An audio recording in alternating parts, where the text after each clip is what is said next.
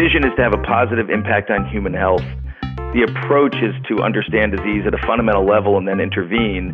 And the way we do it is a multidisciplinary team working together over time. This is Tech Tonics, the podcast focused on the people and passion at the intersection of technology and health. David Altshuler was living the academic dream as professor and human geneticist at Harvard and MIT, where he was co founder and deputy director of the Broad Institute. Yet in December 2014, he left this life to join Vertex in continued pursuit of his translational vision. This is Tech Tonics. I'm Lisa Suennen. And I'm David Shaywitz. And today's show is sponsored by Manatt Health, a multidisciplinary professional services firm that integrates a full service law firm and a broad based strategic business and consulting practice to help its clients grow and prosper. Manatt Health supports the full range of stakeholders in transforming America's healthcare system.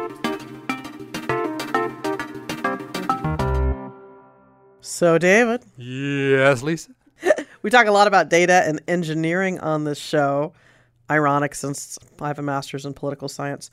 But you wrote a pretty interesting piece recently talking about a different kind of engineering, the kind that involves cells, not software. Tell us a little bit more about that. Right. Well, so this kind of stemmed from um, a friend of ours, uh, Janelle Anderson, Yeah. right? Right. Um, who had a great podcast, Human Proof of Concept.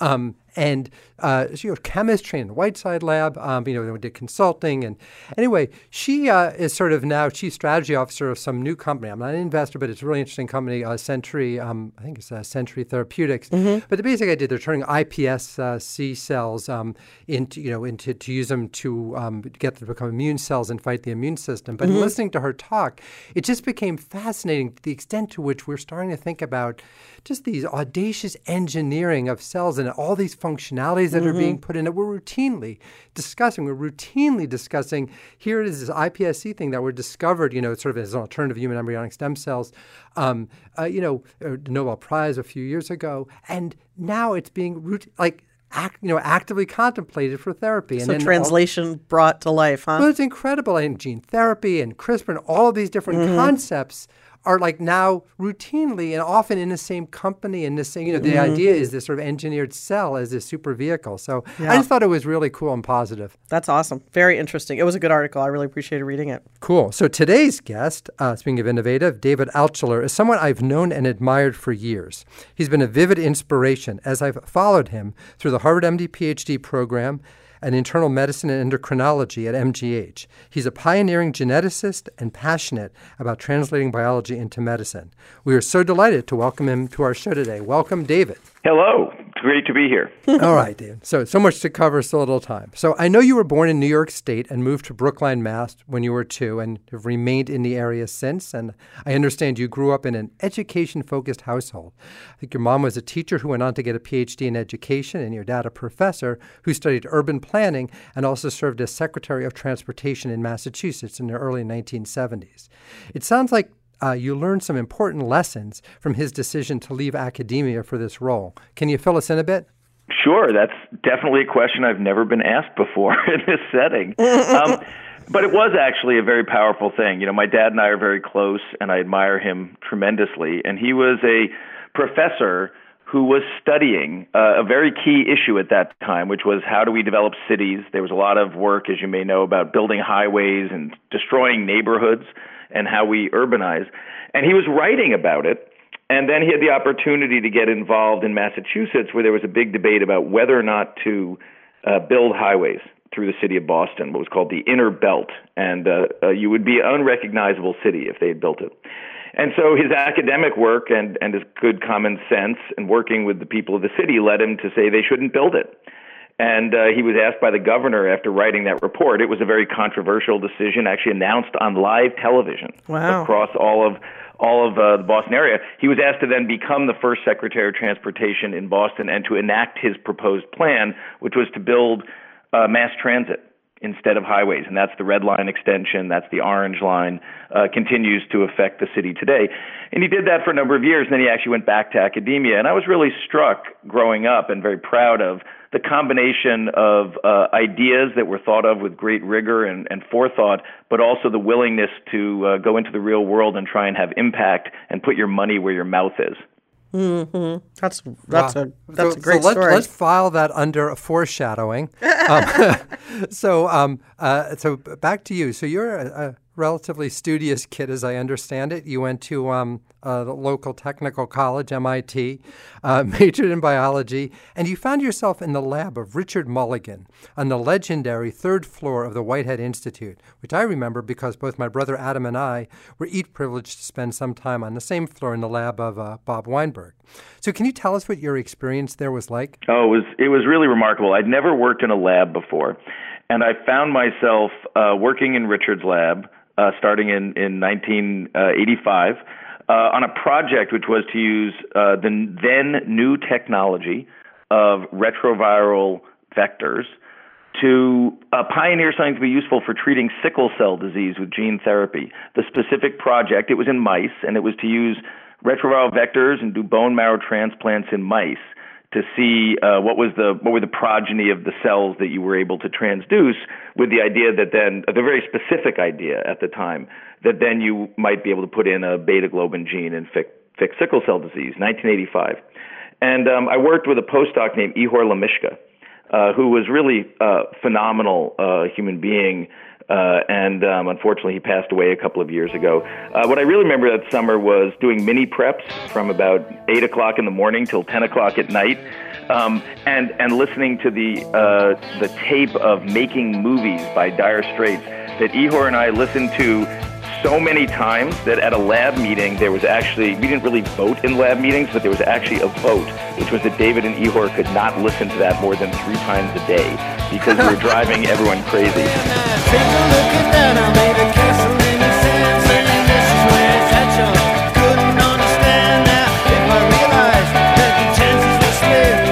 But it but it, it turned into a paper uh, that uh, I was um, you know I contributed to uh, that uh, Ihor published in 1986 in Cell that I think is sort of a, a, a fairly landmark paper. I was, you know, I, I, I, was the undergraduate helping out with mini prep. Certainly was his paper, but um, but it did have a big impact. I mean, the other thing that had an impact on me was it was then the Weinberg lab, the Baltimore lab, and the Mulligan lab, and the number of people who were on that floor at that time who have now gone on uh, who did great things then but have gone on to fantastic careers is really uh, remarkable. And I consider myself very blessed to have had the opportunity to meet them and uh, be around them at a young age. So, what was the magic of that floor? What was the secret sauce that led, you know, otherwise dorky scientists to be great leaders? Mm, wow. Well, that's a really interesting question. I mean, the magic of the floor, of course, was the combination of talent, place, and time you know, there, there were David Baltimore is, is, is David Baltimore, one of the greatest biologists of the last half century. Bob Weinberg, Richard Mulligan, um, and they had attracted around them, you know, phenomenal students into this wonderful new institute they had created. So there was just an amazing amount of talent and uh, great science being done. I will say that um, I actually decided coming out of that summer to go to medical school, not to go to graduate school or even an MD PhD program, because it was drinking from a fire hose and it was very intense. And actually, I came away from the experience really profoundly interested in science, but actually somehow having the idea that maybe all these towering figures around me, I didn't see myself as one of them. So I went to Harvard Medical School with the idea that I'd go through the regular program and actually become a doctor. But still, I don't think you actually answered my question, which is you know, being a great scientist is, is a wonderful thing, of course. But I mean, it seems like many of these people, really, including you, went on to become, you know, commercial leaders, great leaders of, of other people and organizations, which is not the kind of thing that I think is taught in a lab. Hmm. So, was that the the magic? No, I, was it the scientists who were attracted? Were those kinds of people? You know, or was it something it's else? It's a great question, and honestly, one I haven't thought about before. Um, the best answer I can come up with, other than the talent and the moment in time, and so that attracted, you know, a certain kind of thing, was um, I guess I'd say David Baltimore actually. You know, David um, is a remarkable figure, and I've had the the opportunity to get to know him. I didn't really know him then. He would walk by, and it was kind of like Babe Ruth walking by, you know, and you just sort of go, "Wow, that's." You go, "That's Babe Ruth." you totally know? true. um, but um, I don't think he knew who I was, but I got to know him later uh, because he was uh, helped us found the Broad Institute, was on our board, and I, I got to know him quite well actually. And um, he's a remarkable person, and he had done this thing. Maybe this is the best answer I can come up with. David had done this thing, which was, you know, he'd, he'd already won the Nobel Prize at something like age 35, and he had gotten to know Jack Whitehead, and they'd come up with this idea of creating the Whitehead Institute, which, um, in retrospect, like many such things, uh, does not look in any way controversial today. But it was actually very controversial at the time. And in fact, I know that because my dad was a professor of political science at MIT, and I remember him coming home to dinner when I was a kid actually, or maybe I was a you know in high school or something, saying how there was this idea to create an institute on the MIT campus that would have faculty from MIT, but it wouldn't actually be the university. It would be this thing across the street, and how controversial it was, and also that there was this businessman, Jack Whitehead, who somehow was involved, even though his involvement was completely philanthropic. Um, and uh, and and so David figured out how to create this tremendous institute that uh, added to the MIT environment. It certainly didn't subtract from it, it added to it. And he created a fantastic enabling environment for cutting edge science. So perhaps uh, we were. Uh, we observed David do that and work through the challenges to create something that today everyone considers, I think, a real pillar of um, you know of our local community, the Whitehead Institute. Even though he had to fight through uh, some some people who didn't quite see what his vision was, and then he had to figure out how to make it work. Foreshadowing, foreshadowing. So maybe some real local examples mm-hmm. of leadership beyond the strictly scientific, or to think about science yeah. in broader ways. Actually, that, just if I could say one other thing, David, I won't go into detail, but David had a number of public engagements, and so did Richard and Bob and a lot of others in, in that community. And so we were growing up in a time where molecular biology and science and genetics were moving forward fast, and the faculty and the people around us were engaging with society uh, not just doing their work. That's a great point. That's mm-hmm. that's they're all so vivid, visible. I mean, Bob is an you know, Weinberg is an incredible explainer of science, um, and and obviously the leadership you've been describing. Um, so uh, just to, to, continue moving with your own story about how you went to med school, but then you subsequently were drawn. They keep pulling you back in, right? um, you were dr- drawn back into the science. You did PhD with um, Connie Cepko studying cell fate determination in the retina. Um, spent several years developing a system to test a hypothesis. You generated a scientifically interesting result that would seem to be really exciting, but it left you a bit let down. Can you elaborate a bit and, and then tell, tell us a little bit about what you've described, I think, when you reflected on it as almost sort of this generating a bit of a personal I think you used the word crisis, but as a, you know, in terms of career direction. It was actually sort of a, an intellectual crisis, and I remember it very clearly when I wrote my PhD thesis and uh, you know you you pull together the papers you wrote, but you write an introduction and a conclusion. And here's what happened. Um, I had set out uh, to try and understand cell fate determination in the retina and the role of cell signaling, something about which almost nothing was known. Uh, developed a new in vitro assay for searching for such factors. Was able to show that there was the evidence that there was a factor that promoted rod photoreceptor development, and then was able to try and, to identify at least what a part of that factor was. And that story uh, was very much of the sort that was going on in the world at that time. But the answer was always supposed to be a protein. You would discover that the signal was a cytokine. The signal was the product of a gene, or perhaps it was a known signaling molecule.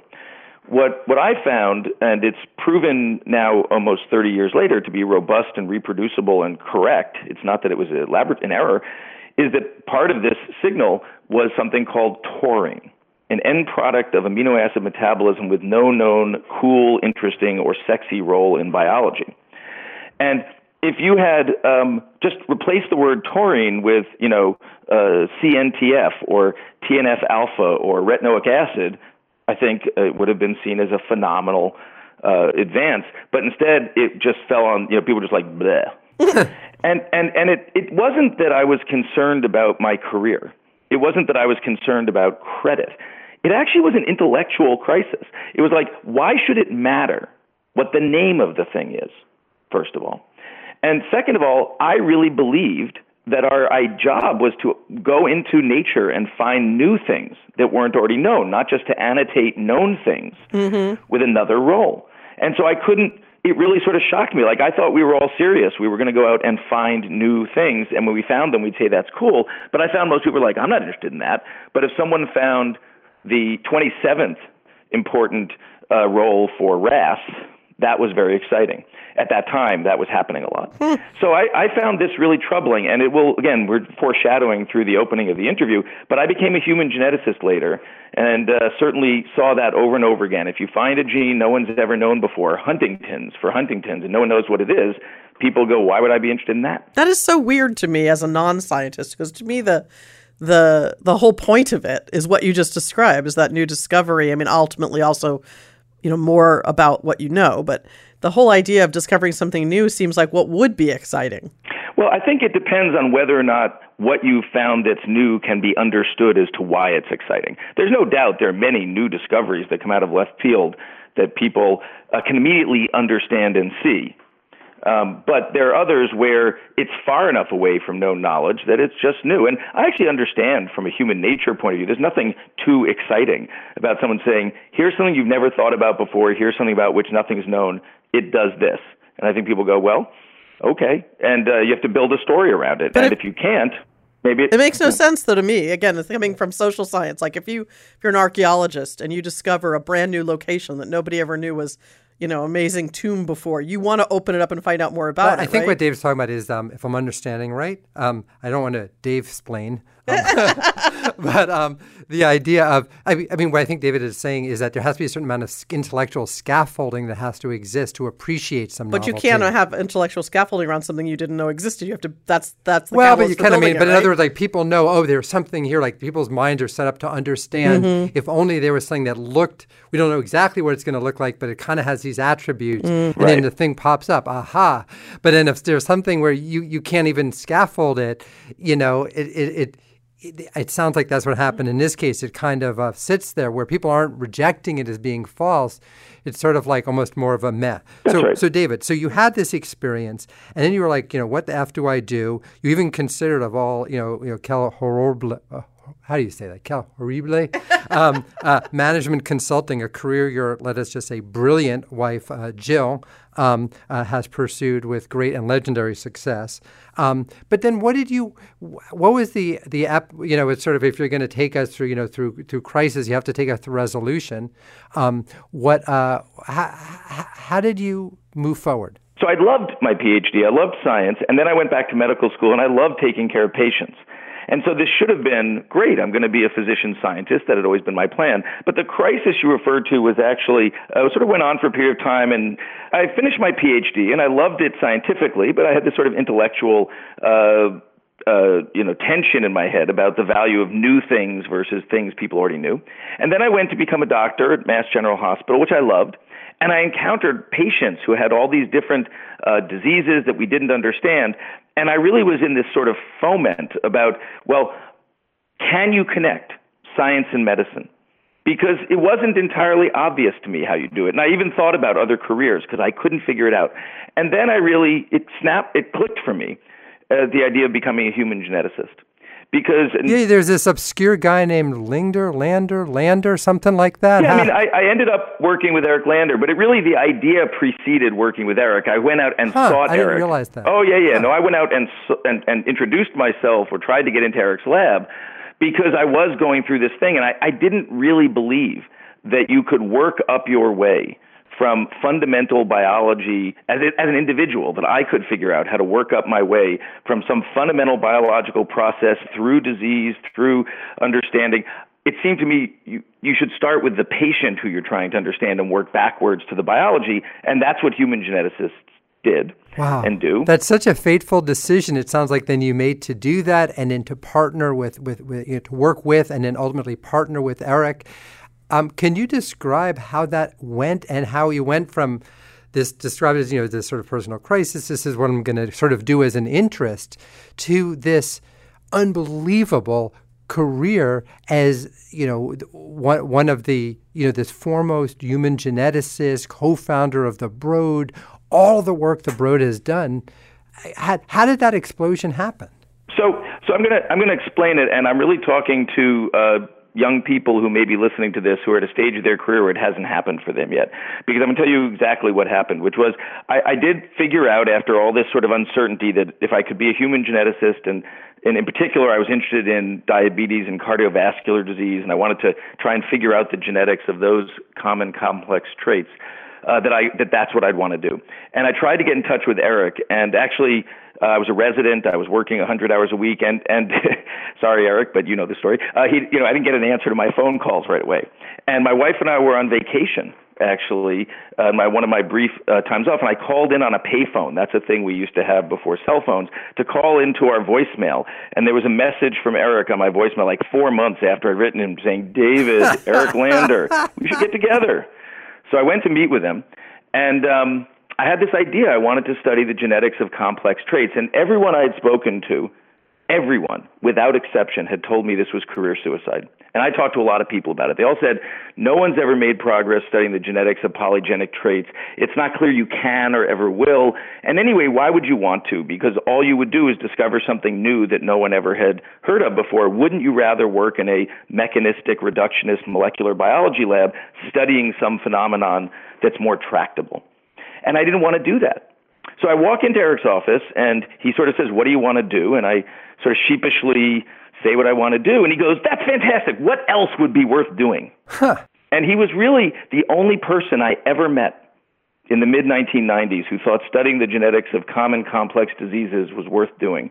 And so I decided, actually against advice of all of our mentors at Mass General and, and my mentors at Harvard, to go do this because it was the thing I wanted to do and it was the thing that I was passionate about, and and that made all the difference in the world. Just a quick pushing on that, just for one second. I'm gonna let well, you say like you were passionate about it. No, because there's this whole debate about do you follow your passion or does your passion follow you? In other words, you get good at something and then you become passionate about it, which is like what Scott Adams says. So here you're like, oh, I'm passionate about uh, you know the your complex traits and understanding it.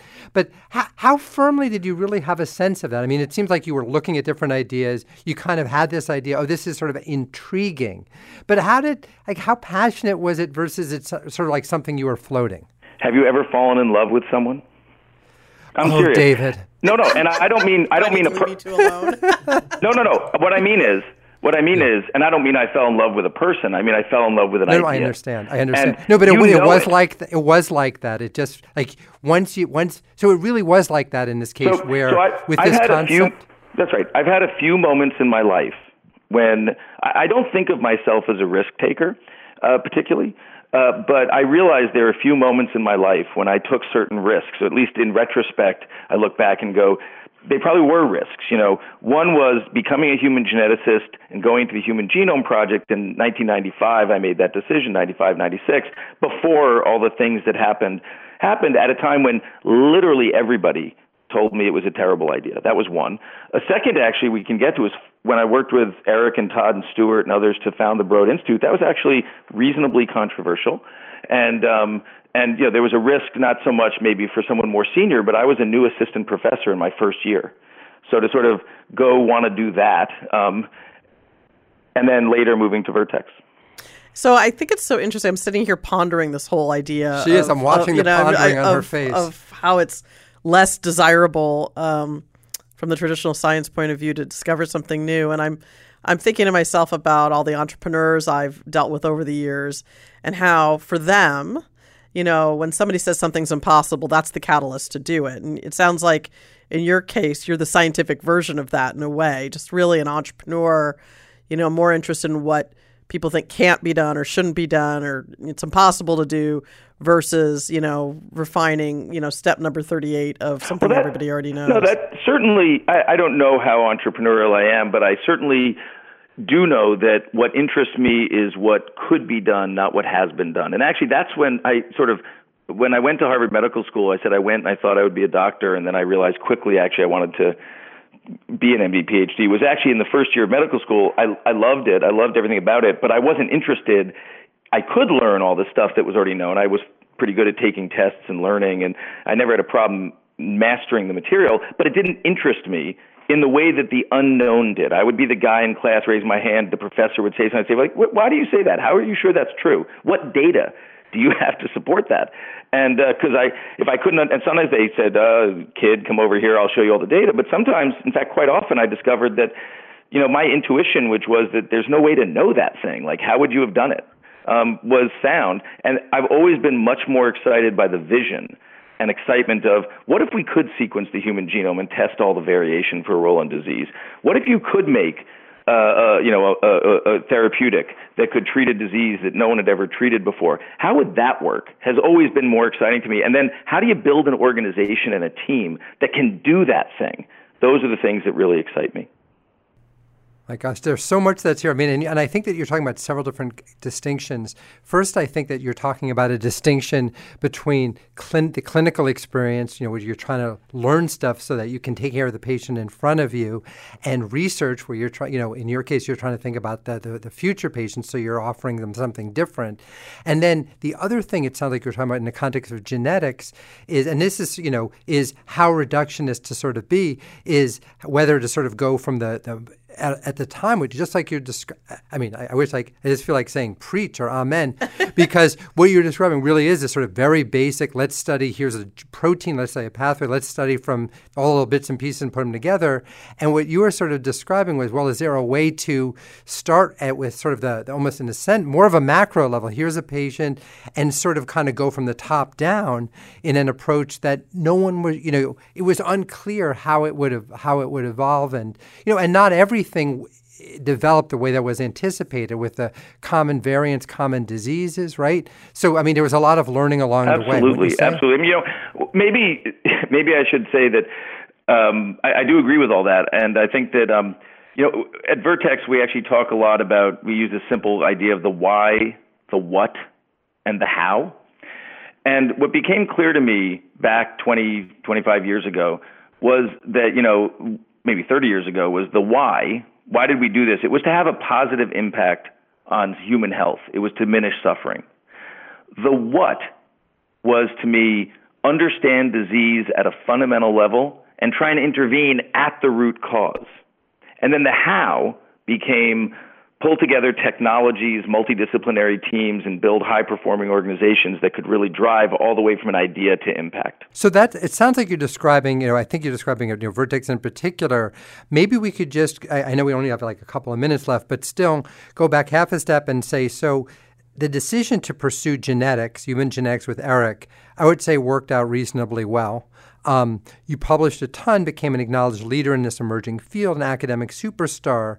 Um, and as you know, the inside word at Harvard is that it's run as a club for senior faculty. And here you are, a member of the club. And so I'm just sort of curious what made you decide, Groucho Marx style, that you wanted to relinquish your membership and pursue something else like Vertex? Well, actually, I'm going to start by saying I really uh, disagree with what you just said about how uh, the way you describe the Broad and the way I see the Broad are fundamentally different. So, actually, let me just comment on that if I could. Um, to me, and I think actually to most people who are around the place, the magic of the Broad was actually the young people. The magic of the Broad, in fact, a lot of the senior faculty weren't interested because uh, they were used to a different model. What really happened when we first opened the Broad in 2004 was we had already been working in a model for the previous seven to ten years, where a whole bunch of young people, myself was I was one, Todd Golub, Joel Hirschhorn, Pamela Sklar, Mark Daly, John Rioux, a whole bunch of people had come and, and come to work with Eric because we were excited by the science and by the model. And when the Broad uh, became real, um, for the, certainly the I was there for uh, the next 10 years. What was astounding were the number of brilliant young people, many of whom are now senior faculty, but who were then grad students and postdocs who were able to come into this research enabling environment and do things they couldn't do anywhere else. And so for me at least the, the story of the Broad and the excitement of the Broad are like in my lab the 20 people who were, you know, students, undergraduates, grad students, postdocs who are all now either successful faculty or uh, you know, leaders and companies who grew up there. And I think all of my colleagues at the Bro say it's a place entirely about young people, not about senior faculty. Right. I mean, I would say that, that the cliche isn't particularly about the Broad. I would just say it's what people say about Harvard more generally, not particularly about the Broad. Ah, and that's why we, that's one of the things we were trying to do. So, so first of all, I'd say, um, you know, just come to your question now, you know, why did I, uh, go into uh, move to Vertex. You know, to skip over 15 or 18 years of my life, um, you know, the vision was if you could get from the patient to the root cause and their disease to the root biological cause, then you would be able to do something therapeutic that would be better. That's what got me started. Literally, Jill and Jill and I on our first date talked about that concept honestly. Like, and that was that was 31. That was 31, 31 years ago. Okay, so so by by five years ago, you know, to my mind, the intellectual question, which was could you understand the genetic basis of common complex diseases, and the more practical question of could you discover things that were useful that could inspire therapeutics, were clearly both answered to my mind yes. I felt that I understood the genetic basis of complex wow. common diseases, sort of the underlying principles. And clearly, among the many thousands and tens of thousands of discoveries that have been made, there were a subset, a small subset, that were ripe for therapeutics. And also, there was the legacy of 30 years of Mendelian genetics, where much had been learned, but most of those diseases were not yet conquered. And I realized starting in about 2009, 2010, that that was the problem that interested me now. That I had been interested for 15 years or so in could you understand the genetic base of disease, and now I was interested in how do you turn it into therapeutics. And I started collaborating with companies. I started consulting for companies, and I had the great good fortune to be asked to join the board of directors of Vertex. And so I joined the board of directors of Vertex in uh, early 2012, just as Jeff Leiden was becoming had just become CEO, and I really um, both uh, crystallized my own ideas about how you would use uh, human biology, not just genetics, but anything that could form a link between human biology, causal biology, and therapeutics, and how you might uh, take a strategy to succeed. And I fell in love with Vertex because the company and the people and the cystic fibrosis story and leadership team were all phenomenal. And so over the next few years, as my own thinking evolved and as the company evolved, um, it just was a, a uh, became apparent when I had the uh, opportunity to join that this was the way to realize the the vision that that not only that I had, but that the company had, that Jeff had, that that his team had, and it just was very natural. So, was there any kind of blowback from the science, uh, you know, community you built around yourself to go on to the commercial question. side? You know, was that considered, you know, a cop out or a plus or a what? You know, how was that perceived? It's a great question. I'm curious. Yeah, totally, totally, uh, nothing but positive feedback. Honestly, I think uh, sometimes I feel like you know when, that that, that uh, biotech is becoming like sports radio, where everyone wants to see controversy and you know all this stuff. Actually, to be honest with you, I I described it hopefully in a thoughtful way. I got nothing but positive support. People actually uh, said to me, I get it. I, you know, if they read the papers I had been writing, if they knew Vertex as a company, and I've had actually both a fantastic and positive experience myself at Vertex. But um, I see, you know, I think that this old idea that uh, you know there's somehow uh, you know this divide between these worlds um, has really faded. Um, I think that there are very important questions about how we nurture all parts of the ecosystem. It's not that that academia should be industry or industry should be academia but at least my experience has been that all of my colleagues uh, sort of understand that there are roles to play on all sides, and we need good people in all these different uh, organizations. Are there aspects of industry you found challenging to get used to? Well, again, I hate to be too positive, but I've I've had a great time, and honestly, it, it was a very smooth transition. I think perhaps made easier by the fact that first of all, I was not coming out of a, a, a position where I only ran a small academic lab. I had been working at uh, to build the Broad Institute, which at that time was um, already a couple thousand people and very involved in organizational leadership and had done sort of big, uh, larger scientific projects. But I think also I knew Vertex as an organization. I knew the people. Having said that, I would say that the things that really uh, were notable and required a great learning curve. One was just learning much, much more about how you discover and develop medicines than I knew before. So there's a huge and steep learning curve, uh, which is was you know great because I love to learn, um, but that was certainly something. Um, you know the the level of teamwork in companies is just extraordinary. Um, you know, and uh, multidisciplinary teamwork, truly different uh, people with different backgrounds all working together, and that was uh, sort of made me certainly raise the game, uh, my game as a leader and um, and then the high level of, of accountability to outcomes. I think that um, one of the things that uh, if you really want to get things done, uh, you need to measure the outcome and not just the input. And what I mean by that is, um, uh, you know, we either in the end at Vertex discover, develop, and dis- discover and develop a medicine that really helps patients, or it doesn't. And one of the things I'm fond of saying is success at Vertex is we discover a medicine that people are taking. That's success. Everything else is a means to an end.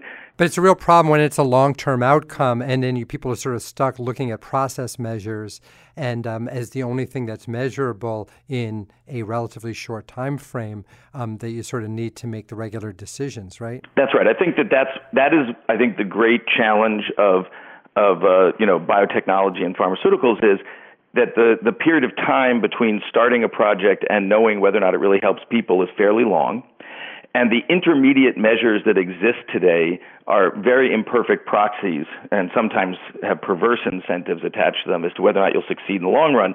And so at Vertex, we've worked very hard to come up with both a corporate and research strategy that we think uh, increases the likelihood that we will succeed in the long run rather than uh, focusing on you know what we can do next year. We say what do we believe will lead to long-term success, and at least in the cystic fibrosis program, it, it's certainly served us well. And the new programs we're moving forward, we're uh, very adherent to that strategy, and we're excited to to drive them forward and and hopefully uh, have some of them succeed as well.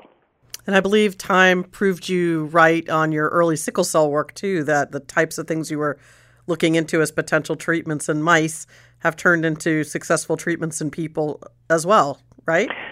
I think that the key here is uh, to one, uh, the, the keys to the strategy in my mind are one, work on diseases where we understand the underlying cause of disease in people and to go after that underlying cause of disease. We can talk about that, but not that's actually not what everybody does. A lot of people go after downstream biology. They go after essentially cellular symptoms. Uh, and they don't go after the root cause. But for example, our cystic fibrosis medicines, they address uh, CFTR mutations are the cause of cystic fibrosis, and our CFTR modulators aim to restore that CFTR function and have uh, then shown what that can do for patients.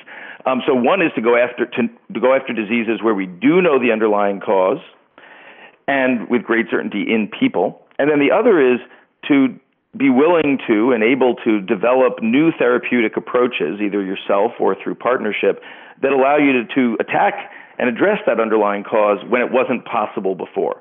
And the reason that's the other key part of the strategy is, of course, if there's an off the shelf tool that will allow you to address the underlying cause of a disease, people have typically uh, gone after that. But the magic is really when you bring together an insight into the underlying root cause of a serious life threatening human disease together with a therapeutic innovation that makes it possible to address that underlying cause. That's where the magic happens. Terrific. Um, last question, and then we have a sort of post interview question. Um, so, last question is um, what advice, it's almost hokey, but I'm really curious in your case, to be honest with you. What advice would you give some version of your younger self based on what you've learned? I mean, either the David in high school or in college or, or like some kind of life lesson you feel like, oh, if you had understood it better, um, something, you know, you, you, you wish you kind of came to that insight earlier. Seems to me that having a happy and productive life, uh, you have to consider three things. One is, uh, what are you passionate about? What are you really excited about? That's one. The second is, what are you actually good at? And the third is, where is there something that society needs and would value you doing? That the magic is where those three things come together. So, for example, I really like to sing, but I'm not a particularly good singer, and I don't think society would value my singing very much. So, it probably would have been a frustrating career for me. um, Conversely, you know, I might be very, very good at something, but I don't enjoy doing it, or there might be that society rewards something very much, you know, uh, but but you know, it, it's not uh, something I would like to do. And so for me, you know, it was a combination of science in the service of human health. That was the, and in particular, breakthrough science, whether it was retroviral vectors, the Human Genome Project, therapeutic innovation, some breakthrough in science. Uh, that it turns out I'm good at uh, identifying those opportunities and helping teams of people work together in shared purpose to them. And society continues to value breakthroughs in human health. And so for me, that works. I think the, the key thing is can you be honest with yourself about what you really like to do, what you're really good at, what society needs? And there's, again, a little bit of pragmatism there, which is um, try and do, because in the end, making progress and having impact is very gratifying. Well, thank you so much for joining us today and for for sharing what seems like kind of very much the mid stage of a very exciting uh, life journey. Yeah, it was really a pleasure. It really got me thinking. Well, thank you for having me. All right. Well, that was pretty interesting. I- you you seem know, like you were you were like I there's was a lot so that was like the juices were flowing in my head about like this idea, and I maybe tell me if it's true. I mean, is it true that in science it's more valued to do the incremental than the new? Well, I, you know, I think on the one hand, I- I'm not sure exactly was saying that. I think it was, but I understand how that came across. I think it was more the point that there are many types of new. And I think that the idea is people like new, but when there's sort of scaffolding or some type of way to understand it, when something is completely new and you, you can't even begin to understand where it fits in, I, I think it just sort of sits more uncomfortably initially. And I think maybe that's where he was going. Yeah, I, I, I think that's such an interesting observation because it's so counter to what I Yeah. would perceive as what's exciting about science. Right? To me, the thing is like, wow, look at this new crazy thing we learned. Right. What do we do with that? You know, it would be so much more compelling. Yeah, and I think a lot of it has to do with the way new science or new knowledge comes, and it's sort of like real things aren't just so out of the blue, but they're come within a framework for Right. understanding. And people actually go through that. There's a really interesting book called Discovering, which really sort of talked about it and how you know everyone says, "Oh, for Alexander Fleming, penicillin, Mm-hmm. how it was a serendipity and that got his brain." going." But it turned out the thing that he discovered he had been thinking about for so long, and he was looking for something that would have almost the exact properties that Mm-hmm. this mold happened to have. So yes, it was lucky the mold landed on the petri dish, but his mind was prepared for it. It had been, it had sort of, you know, sort of pre, it was, it was ready mm-hmm. to receive it. You know, chance favors a prepared mind. Right. Whereas I think maybe the idea is if your mind is really unprepared, even if you see something super profound, you don't really recognize it or know what to do with it. I guess so. I guess so. I think, although I heard something a little bit different from him, I thought. Um, the things that make it to the movies Right. are the ones where somebody discovered something completely unexpected and then figured out how to use it to their advantage. And yes, they may have been thinking about things in that general vicinity or they wouldn't have happened across it. But, you know, just the, the excitement of, of the unfound jungle, you know, Right. would to me be much more interesting in theory than the finding the next, you know, acre of the jungle you'd already been in. Right. All right. Well, all right. So we will come back to this history of science and how its discovery happened because it's a great topic. Uh, please remember to, uh, more mundanely, rate us on iTunes, leave a comment, help others discover the show. You can follow David's writing at Forbes. And you can follow the wonderful Lisa Suennen at venturevalkyrie.com. We're grateful to our sponsor, Manatt Health, a multidisciplinary professional services firm that includes a full service law firm and a broad based strategic business and policy consulting practice to help clients grow and prosper.